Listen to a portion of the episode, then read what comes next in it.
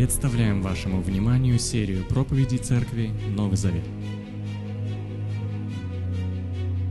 Всем добрый вечер. Не так много времени у нас осталось. А, Был хороший открытый микрофон. Вот. Тем не менее, а, у нас есть время на Слово Божье. Много времени назад мы начали обзор Библии, книга за книгой. Уже никто не помнит, как давно мы начали, э, с простой целью, чтобы у нас была а, ясная панорама, ясная картина, как все книги а, сочетаются, как они связаны, зачем они были написаны. Вот. И я по вашим счастливым лицам вижу, что у вас стала эта ясная картина, особенно после малых пророков. А, Тем не менее, друзья, однажды Бог сотворил мир, Он сотворил а, идеальные условия, идеальную красоту, Он сам поставил знак качества, сказав «весьма хорошо» наверху, внизу, там, в воде, в небе. Бог создал отличные условия, Бог создал первых людей. А, И на самом деле в книге «Бытие», самой первой книге, очень мало сказано, как долго они жили в этих хороших условиях. Буквально сколько там, три главы, да. И все остальные книги уже о плохих условиях. Хотелось бы заглянуть, как там было вообще, как они жили. Но это начало нашей истории, я хочу вам немного напомнить. Это была первая семья, в которой были отличные отношения с Богом. Бог сотворил, как написано, мужчину и женщину. Когда их сотворил, Он только тогда назвал их человеком. До этого еще не совсем люди были. Парни, мотайте на ус. А, Но все было не так, как я уже сказал, долго. Мы встречаем сразу первое непослушание. От этого пошли все беды, все проблемы. А, И это непослушание мы встречаем потом на протяжении всей Библии. Первый грех, первое убийство, первое наказание. И Бог видит, э, что происходит на земле. Бог знал, в принципе, это все. У него есть план. Он выбирает одну семью, а, и с этой семьи производит народ, который отражает его славу, его законы, а, его характер. Это свет для всех остальных языческих народов. Из этого народа приходит Спаситель, ожидание которого мы празднуем, мы вспоминаем, мы сейчас ожидаем второе пришествие. И Евангелие, все 39 книг говорят, в принципе, об этом народе, о их поведении, о всех их проблемах, всех падениях, взлетах, и как Бог их воспитывал, о всех их ожиданиях, правильных и неправильных. И, наконец-то, мы пришли к Евангелиям, когда все их ожидания и обещания, они сбываются, сбываются в Иисусе Христе. Четыре евангелиста об этом написали, мы об этом говорили. И приходит Иисус Христос, приходит обещанный Мессия, который, который сотворил новую семью. Она более многонациональной, масштабной. Он убирает границы, его царство безгранично, оно в любой нации, оно без э, каких-то национальных предрассудков. И мы видим э, об этом, э, Христос говорит уже в Деянии апостола, мы видим, как они трудятся, как они работают. И на самом деле это герои веры, потому что миссию, которую они сделали, ну, за такое время, это, посмотрите на карту, это огромное время, это ой, огромная территория, то, что они сделали, то, что они сумели покрыть. И сегодня мы продолжаем э, смотреть на жизнь первой церкви э, через послание. С чем они сталкивались, как они жили, какие вопросы они решали, что у них получалось и не получалось. И перед нами э, есть новая книга. Да, это не история Петра Первого, это как бы первое послание Петра. А, сколько посланий Петр написал или писем? Два. Вы думаете, за всю жизнь только два писал? Это то, что мы имеем, да, это то, что до нас дошло, а, то, что Бог решил оставить. Итак, у нас первое письмо Петра. А, давайте немного поговорим, кто такой Петр, вспомним, да. Симон, полное имя его Бар Иона, сын Ионин. Вот такая фотография в Инстаграме. Там разные есть. Что нравится, можете полистать. А, Я как бы взял не совсем просто в православном стиле, мне понравилось. Более такой человечный он здесь. А, Он был один из апостолов Иисуса Христа, он был такой активный ученик, он был э, яркий лидер, горячий человек. человек, который... И сегодня это интересно об этом порассуждать, мы вместе порассуждаем. Почему? Потому что из всех апостолов мы видим, что у него хватило смелости, например, ну я не скажу, что он любил это делать, но у него хватило смелости, однажды точно, прикословить Иису, Иисусу Христу. Не подчиниться как бы в открытую. Зачем мы это делаем? И он даже уговаривал его не делать. А, что мы видим сегодня в нашем письме Петра? Он а, как минимум четыре раза призывает людей к повиновению. А, и это совсем другой Петр. Петр, а, что мы знаем, да, все знают Петра, он отрекся, он снова вернулся к Христу, Христос восстановил его служение, Христос дал ему задачу, Петр занимался с учениками, мы знаем, у него была жена, они вместе путешествовали, а, как бы о нем мы могли бы говорить много, но не суть сегодня говорить только о нем. Кто написал это письмо? Кто помнит? Да, глупый вопрос, да? А кто помогал ему писать? На самом деле не Петр написал, да, если технически. Там у него был человек, как и послание к римлянам, помните, кто написал? Терций, да? То есть он писал, Павел диктовал. Я об этом. Э, внимательно вы читали на разборе первого Петра, оказывается, наверное, до конца не дочитали. Сильван, да, если вы помните, звали человека, который технически написал это письмо под диктовку Петра. Говорят, что это было примерно до 64 года а, написано письмо. Почему? Перед гонениями, или это начало гонений, а, перед, перед началом гонений или жестоких гонений при нейроне. Итак, а, кто наши получатели? Что это за люди? Что за христиане, где они находились? Написано, что это люди в Понте, Галате, Каппадоке, Асии, Вифинии. Если вы здесь можете найти вот э, вот эти вот места, да, вот Понт, Галатия, э, что мы еще видим здесь? Да, Каппадокия. Здесь очень интересный момент, что есть такое место, упоминается, Вифини, она, если не понимаю, севернее еще, если я правильно понимаю. А, почему это интересный момент? Во втором, во втором путешествии, если правильно говорить, путешествие апостола Павла, он решил пойти э, в, этот, в эту местность написано, но Дух Святой не пустил его туда. То есть он не проповедовал, там церкви не организовывали, они туда не дошли, и проходит время какое-то, и Петр пишет письмо, обращаясь уже к людям, которые живут там, и, и мы видим, там есть верующие люди. То есть не один Павел занимался евангелизацией, как туда слово дошло, разные есть варианты, возможно, это беженцы, которые убежали из Иерусалима, люди, которые от гонений уходили, тех еще локальных, они ушли туда, они рассеяны, они и же люди, которые приходили в Иерусалим и уверовали, вернулись к себе. Как бы ни было, там были верующие люди. Большинство из них это были язычники, Петр к ним обращается. Возможно, они знали его, возможно, они встречались с Петром в Иерусалиме, или они слышали его проповедь, или просто издалека видели, кто-то знаком лично. Вот. Э, тем не менее, у них есть какая-то связь, Петр слышал о них, знает о них, или он посещал, и он пишет э, письмо этим людям, э, на начале или перед лицом гонений. Вот. Итак, э, какая же тема, э, тема послания? Тема послания простая, да? Ободрить или утвердить читателей перед лицом нарастающих гонений и страданий. Вот если вы перечитывали несколько раз послание Петра, если вам дали задачу, сказали, что вот в том городе будут гонения, или уже начались гонения, там есть церковь, дайте совет этим людям. Вот что бы вы посоветовали, как им жить вообще, как им выжить вообще в этом? Что бы вы писали им? О чем бы вы вообще говорили? Какую тему избрали бы, чтобы говорить к этим людям?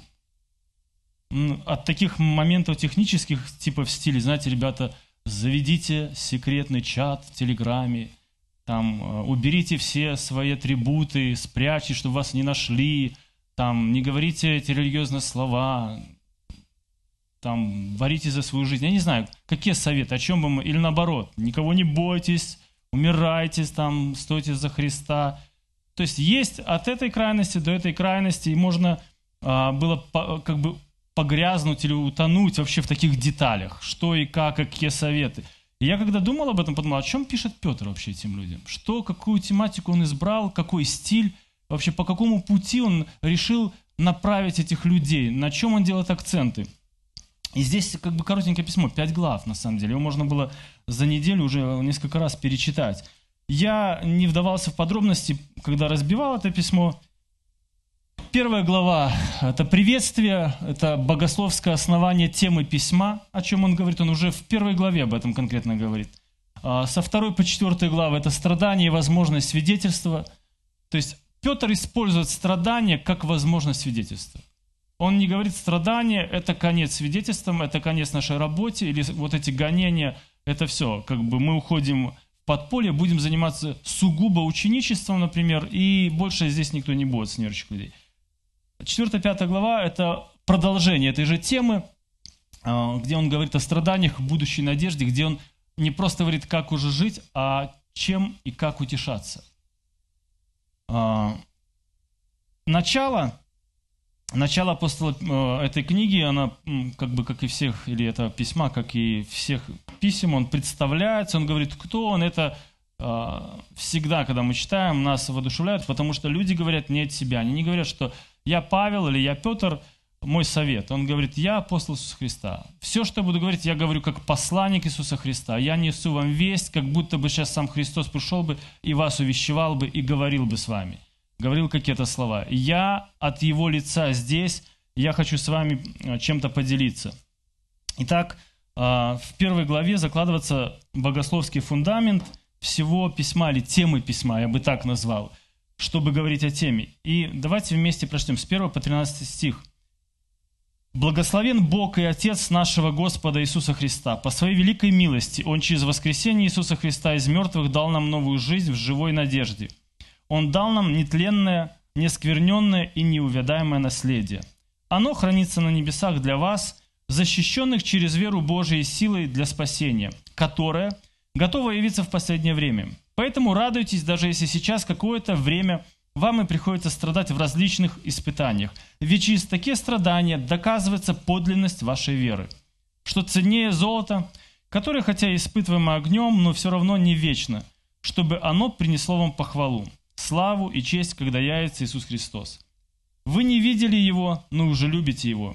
И сейчас, не видя его, верите в него и радуетесь неописуемой и славной радостью, достигая цели вашей веры, спасения душ ваших. Этому спасению были посвящены поиски и исследования пророков, которые пророчествовали об ожидающей вас благодати. Они старались понять, на какое время, на, какое, на кого им указывал находящийся в них Дух Христа, заранее свидетельствовавший о предназначенных Христу страданиях и о последующей за ним славе – им было открыто, что они служили не для себя, а для вас, когда возвещали то, что ныне в силе посланного с небес Святого Духа проповедовано вам тем, кто принес радостную весть, того, что даже ангелы жаждут заглянуть. Итак, Петр начинает с приветствия, и затем такая как бы сложная на самом деле, она связана, такая концепция богословская, он слово за слово берется, но вытекает другое, следующее, следующее. И надо внимательно вообще следить, э, как мы пришли уже к этому пониманию, почему он заговорил об этом. Первое, что он говорит, он напоминает им о их спасении, он акцентирует об этом, он как бы показывает или говорит, ребята, вы помните, что вообще Троица участвует в спасении, как написано, по предведению Бога Отца, через освящение Духа, для повиновения Иисусу Христу, окропления Его кровью. Он напоминает им, кто они, и вот э, его письмо, его ободрение – это кто они, кто Бог и какие обстоятельства. Итак, он говорит, вы куплены на Голгофе. Вот сегодня мы говорим, что мы спасение получили по благодати, не надо зарабатывать, оно дается даром, это подарок, прими. А, и как бы мы практически вот только, может быть, раз в месяц вспоминаем о цене. Мы говорим, да, в принципе, это не просто пришло так просто, кто-то за это заплатил. И мы сегодня на хлеб-преломлении об этом вспоминали и говорили. Он напоминает это, он напоминает, что спасение это не мистика, это не был какой-то обряд, это не что-то такое мистическое на Голгофе произошло, что сложно понять и разобраться. Он говорит, это очень просто. На Голгофе вас купили, вас искупил Бог. И то, что вы живете сегодня и продолжаете жить, потому что вы куплены – и в этой же главе он в 18 стихе продолжает. «Ведь вы знаете, что не таким тленными вещами, как серебро или золото, вы были выкуплены от бессмысленной жизни, переданное вам по наследству предками, но драгоценной кровью Христа, как чистого непорочного ягненка. По сути, он напоминает им, вы помните, что то спасение, которое вы получили, оно очень ценно. За него заплатил Христос своей смертью, за него уплачено. И э, Петр хочет, чтобы верующие люди это очень ощутили, заценили, напомнили. Он как бы не говорит, знаете, вот когда вы встретили христиан, когда вам рассказали о Христе, вы просто сменили мировоззрение. Не совсем так, он говорит. Это не совсем мировоззрение, вас выкупили. Конечно, здесь образ рабства и выкупа из рабства. Зачем Петр говорит эту вещь? Зачем сегодня Петр напоминает эту вещь нам здесь? Почему? Потому что говорит Петр, что понимание этого определяет ваше поведение, вашу будущую жизнь. Если вы правильно понимаете вопрос спасения, если правильно к нему подходите, если вы вникли, а что за этим стоит вообще. Следующее, о чем он говорит здесь, это возрождение. Он говорит, вы искуплены и вы возрождены.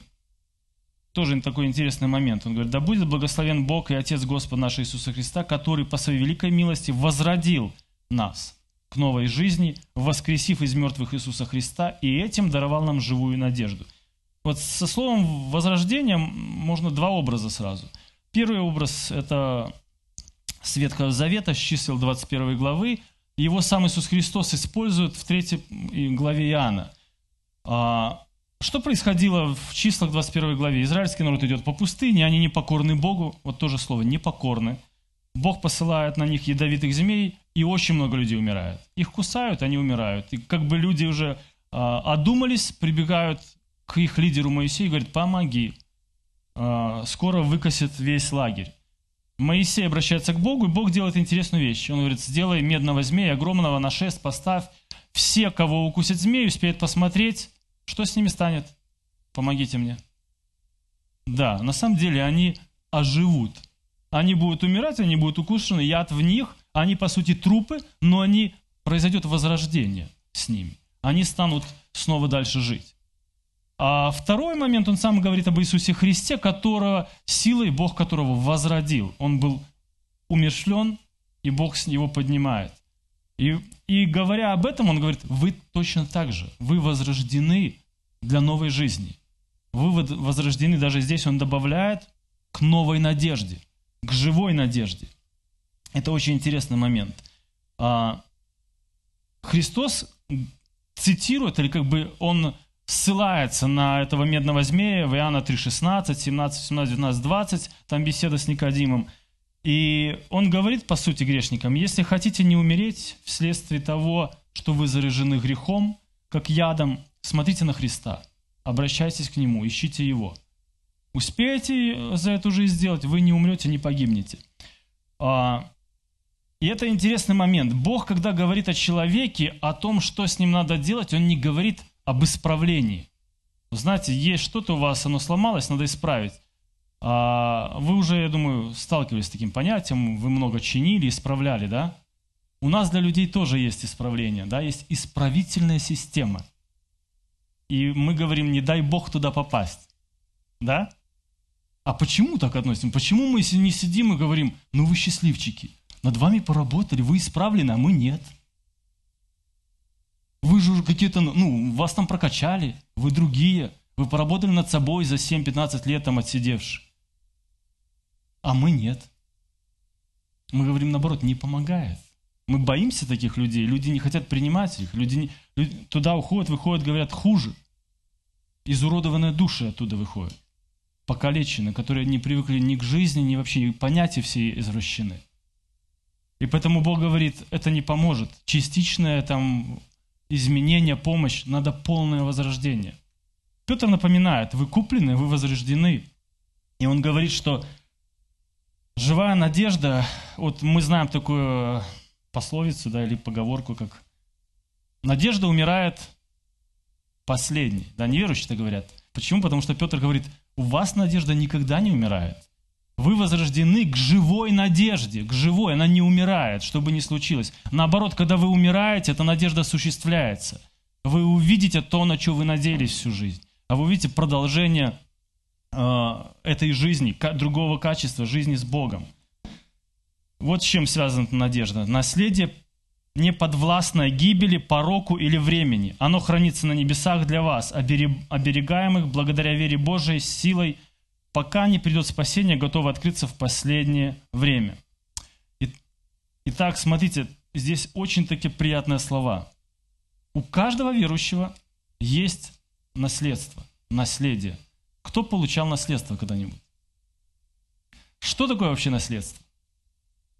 Приятная вещь, да? Вот, кстати, а кто из вас ничего не делал, но получал? Это неприятно. А вот в этом случае ты ничего не делаешь, но получаешь. Наследство – это приятно. Там дедушка, бабушка оставили тебе, я не знаю. Но Бог говорит об этом наследстве. Оно сберегаемо, оно, оно для нас. Кстати, интересно, что вот э, слово, которое здесь употребляется, то же самое слово, которое использовалось, когда говорилось об участках земли в Ханаане, когда Бог раздавал коленам Израилевым. Вы, он говорит, получите свой удел, получите свое наследие, свое наследство, кроме вот колена Левии там, да, было. Это владение ваше. Это очень важно. Апостол берет, обращается к рассеянным. Он до этого говорит, вы изгнанники, вы рассеянные. У вас, он даже называет их и как бы говорит, что вы э, граждане не этой земли. Но тут же он им напоминает, у вас есть наследство, у вас есть что-то. Вот у вас здесь ничего нет. Вы э, скитальцы, вы здесь чужие люди, к вам плохо относятся, и по посланию Петра можно видеть даже, с чем это связано – но у вас есть наследие, радуйтесь этому. Это слова ободрения. Он говорит, поблагодарите Бога за спасение, за возрождение, за выкуп, который Он за вас заплатил. За то, что у вас есть что-то там, которое не заканчивается землей, оно уходит в небеса, и вы однажды это получите. Ваш удел, он хранится для вас. Интересно, вот три характеристики. Оно не подвластно гибели, пороку и времени. Нетленному, чистому, неувядаемому в синодальном переводе написано нетленному, чистому, неувядаемому. Что у нас не увядает или что у нас увядает? Хорошее слово просто мне понравилось. Цветы вянут, да? А что за образ, когда оно все, все время вечно зеленая елка, да?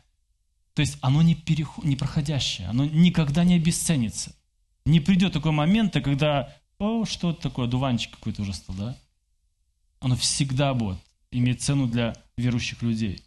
И это кульминация Божьей славы, это наша встреча с Ним, это наша радость. И говоря об этом всем, а, как бы Он будоражит их, Он напоминает им о спасении, об этой радости, и после этого Он уже подходит. Радуйтесь этому, даже если теперь и приходится совсем ненадолго погоревать от различных испытаний. Он, он после этого только подводит а, Петр их к тому, что с ними происходит и будет происходить. А, я не знаю, что там дальше у нас. Уснул. Ладно. А, о чем радоваться?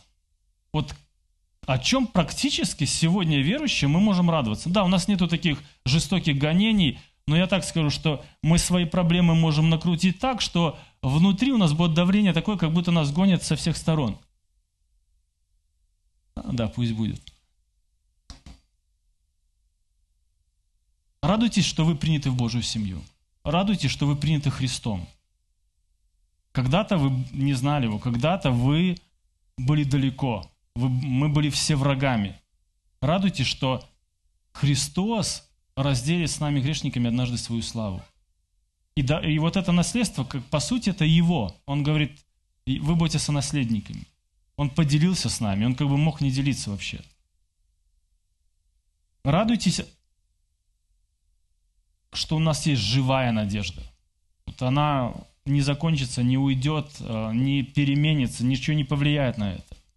И дальше вот он говорит и так мягко, аккуратно. Испытания показывают качество нашей веры. Вот какая у нас вера, покажут испытания. Цель же веры – это спасение. Вот все взаимосвязано, и он так сложновато немного пишет. Мы не хотим испытаний нам как бы не нравится какое-то притеснение, стеснение, а, что нас прессуют или плохо относятся. Но он говорит, такие вещи, они будут полезны для, для всех нас тем, что покажут, кто есть кто. Вот э, если были гонения, не знаю, сколько здесь сидело людей, например. И кто из нас проповедовал, а кто нет, кто бы замолчал, кто бы удалил канал на YouTube, закрыл или еще что-то, я не знаю, там, или Инстаграм переименовал, это не я там, да. Сложно сказать. Но Петр как бы говорит, это помогает определиться, кто есть кто. Интересно, что с 13 стиха, вот до сюда он доходит, с 13 стиха практически, идут практические советы. Все, он переходит больше на практику. И э, послание Петра, первое, оно интересно, оно как бы в первой главе запакованы все темы, которые дальше он раскрывает, он возвращается к ним только более подробно. Он снова говорит об испытаниях больше, он снова говорит о радости больше, он снова говорит о наследии больше. А, он возвращается к этим темам. Но с 13 стиха уже первая вторая глава, он говорит следующее. Я буду очень краток.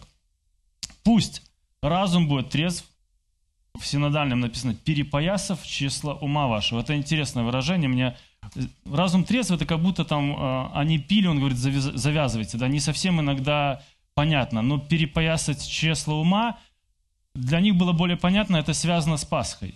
Когда они праздновали Пасху, они должны были одеться и перевязаться, что символизировало то, я на стартах готов в путь. Мы выходим, мы тут, мы вот последняя ночь, и мы готовы. И как бы Петр использует это выражение, которое было им понятно, не раз использовалось. Ваш разум должен быть наготове. Вы сейчас, понимая, кто, что, что происходит, кто вы, как, вы должны жить всегда наготове. Вы не должны расслабляться. А, мы ощущаем это, да? Вот если мы не концентрируемся на Боге, мы очень быстро поступаем по плоти. Да, там, проклинаешь, кто тебя подрезал, или там ищешь более мягкие слова вместо матов, да, там, верующие пытаются. А, но если бодрствуешь, нет. А, дальше смотрите, что он говорит. Пусть все надежды ваши будут возложены на Бога. Пусть жизнь, жизнь ваша будет определяться не старыми желаниями, вот в этих двух главах он говорит, но святостью. Пусть будет видна нелицемерная любовь. Пусть Слово Божие для вас будет как молоко для младенца. Младенец без молока, что вы знаете, не может жить, да? он умрет. Он, как бы Петр очень практичен. Конечно, вопрос для нас, как увидеть, насколько Христос ценен для меня? Я его ценю или не ценю, люблю, не люблю?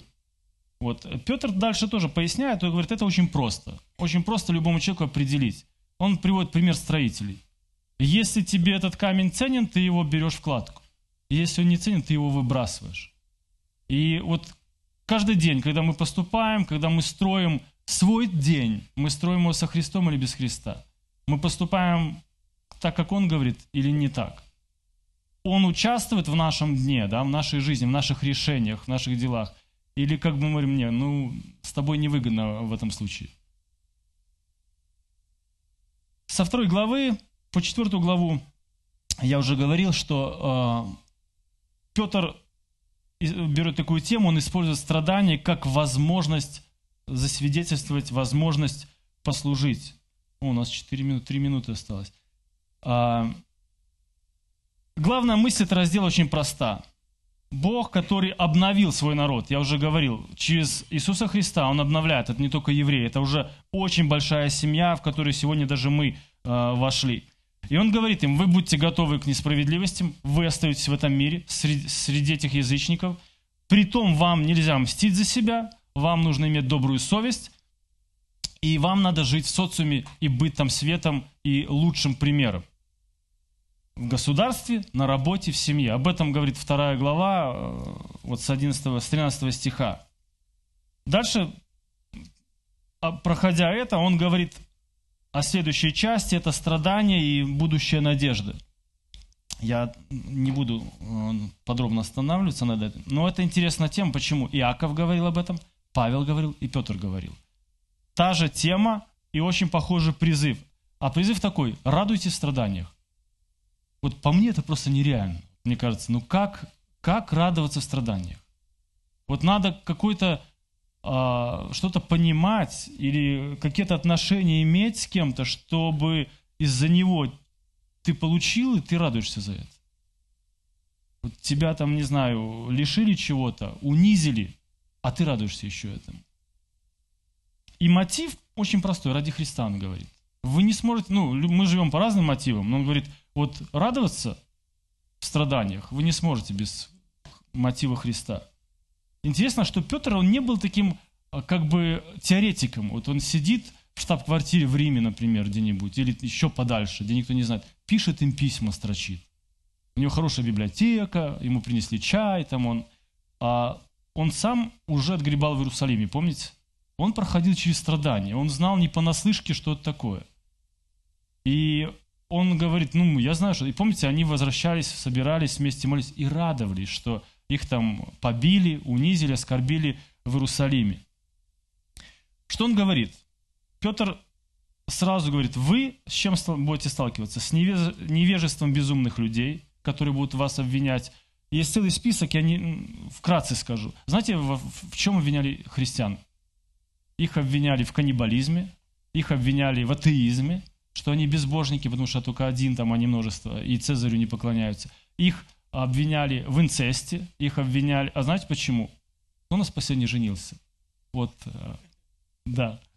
Это очень просто. Никита, да. Да, брат и сестра. Мы называем друг друга брат и сестра. Они женятся на братьях и сестрах. Вы что? Кровосмешание. Что за дичь такая? Ну, как бы особо не вникая, это звучит так. И сплетни разносили очень быстро вот эти вещи. Дальше он говорит, вы будете встречать подозрительные отношения властей возможно, допрос. Это то место, когда он говорит, в кротости отвечайте, когда вас позовут о своей вере. Дальше он говорит, что рабы будут страдать из-за суровых хозяев, будьте готовы.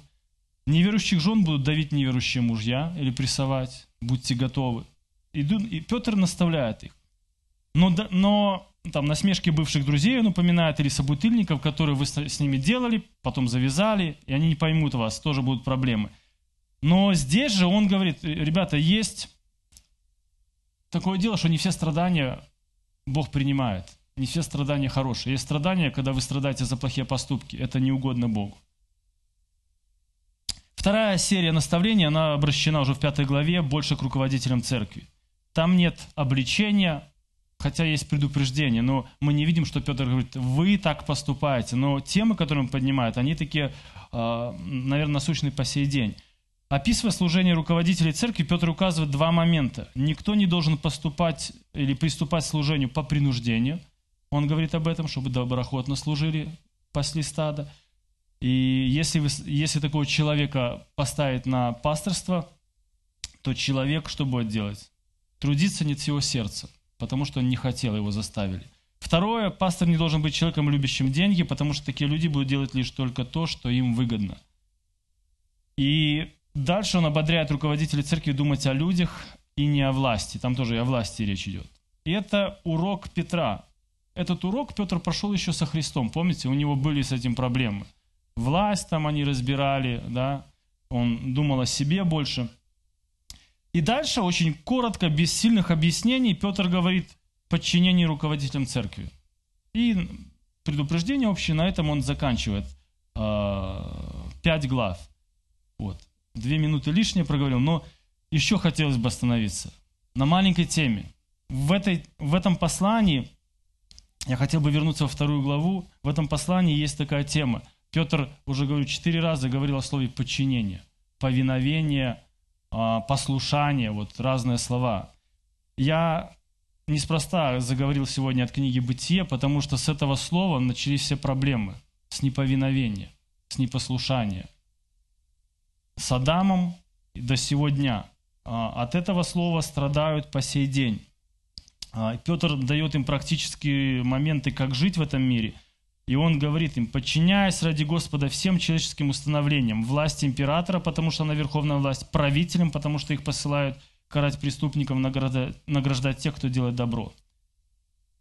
У меня вопрос к вам. Помогите мне, мы быстрее закончим. Повиновение, подчинение, как сегодня воспринимается в обществе? Это слабость. Это добродетель? Нет.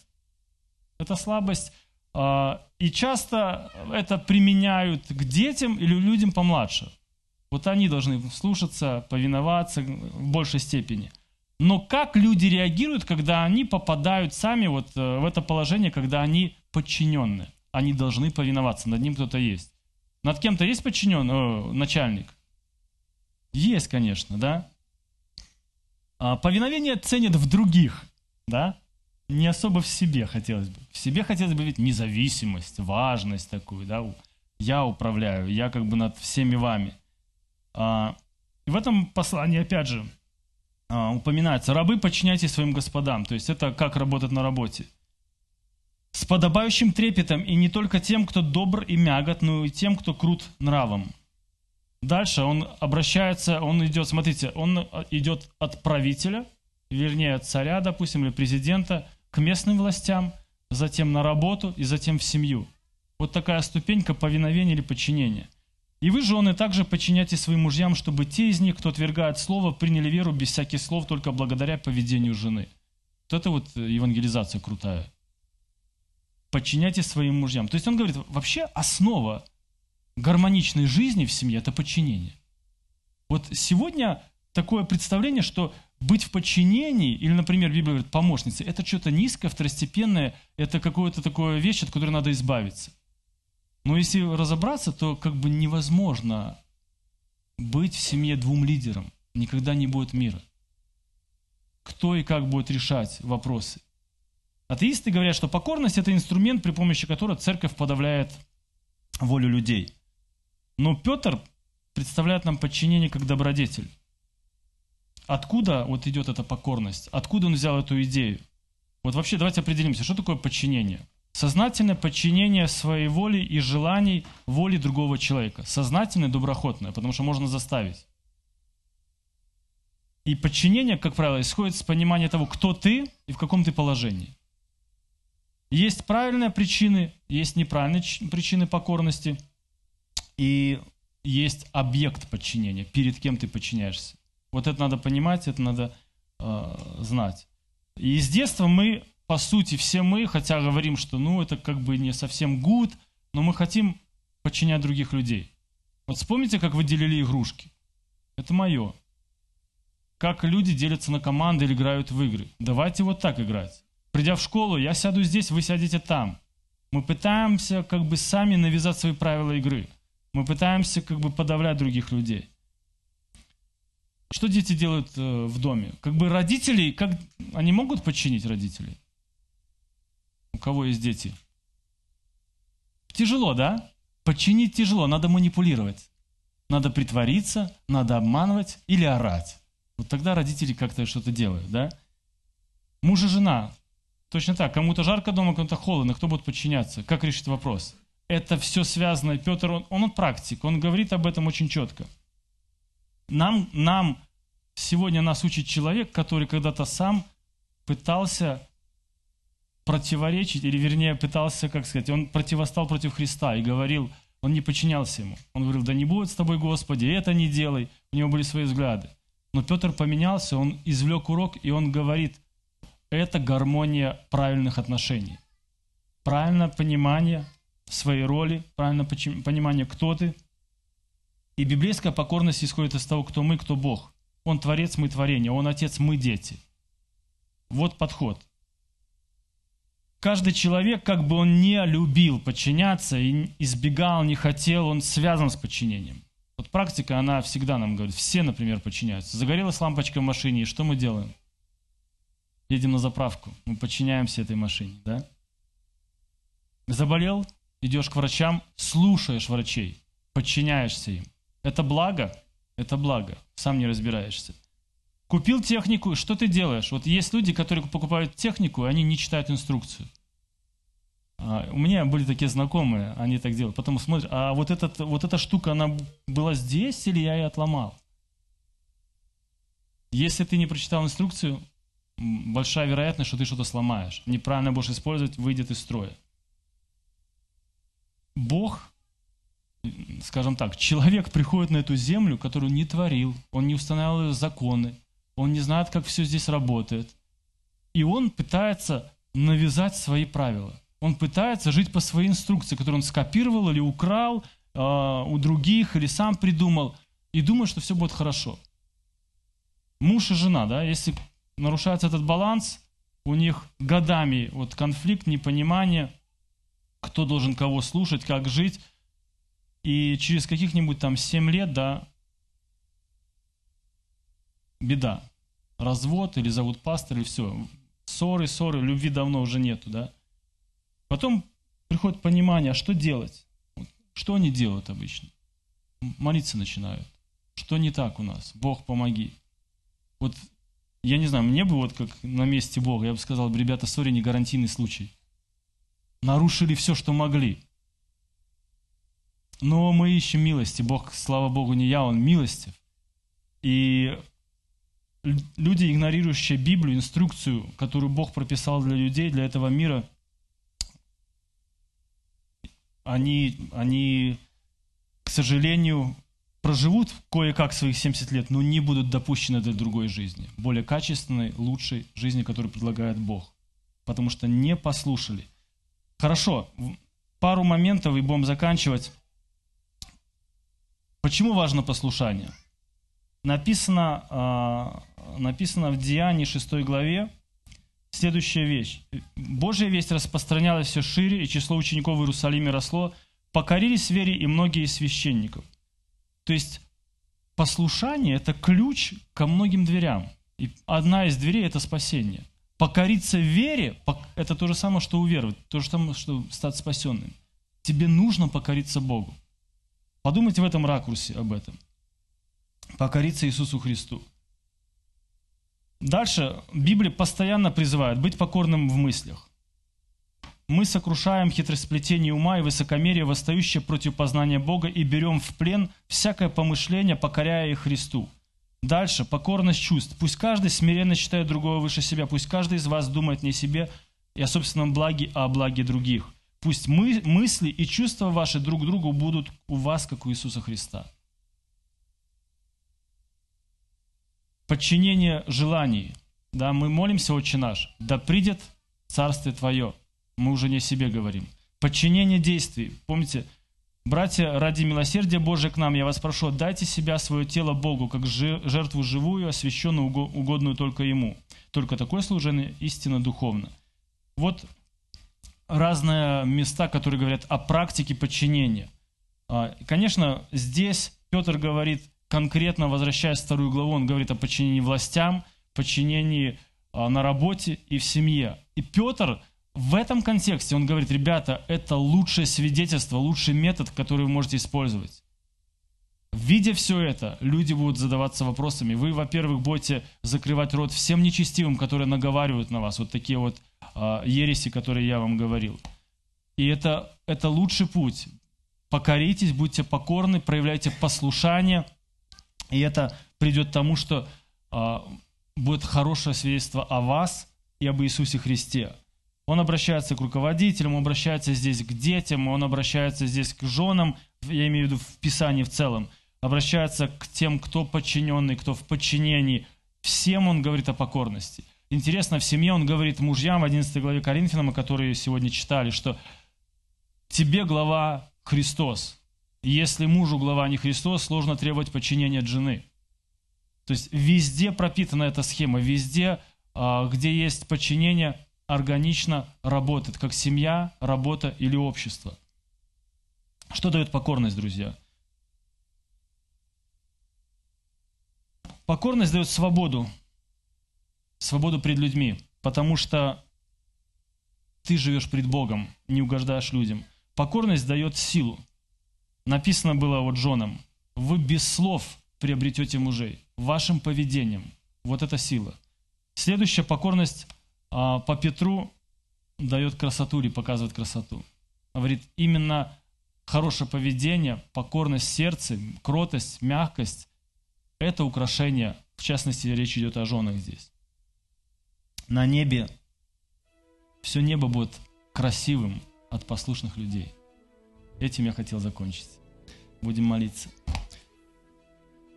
Великий Бог, благодарим Тебя за письмо Петра, за его напоминание, кто мы в Тебе и что Ты сделал для нашего спасения, что мы имеем наследство на небесах. Господи, мы не можем быть готовым к страданиям или испытаниям, но мы молим, мы молим, чтобы Ты, Боже, избавил нас от испытаний, от искушений в этой жизни, чтобы мы жили Тобой, чтобы все, что мы не делаем наше повиновение на работе, в семье, а, государству, оно было ради Тебя, Господи. Благослови нас таким образом быть добрыми свидетелями, показывать Твою славу. Аминь.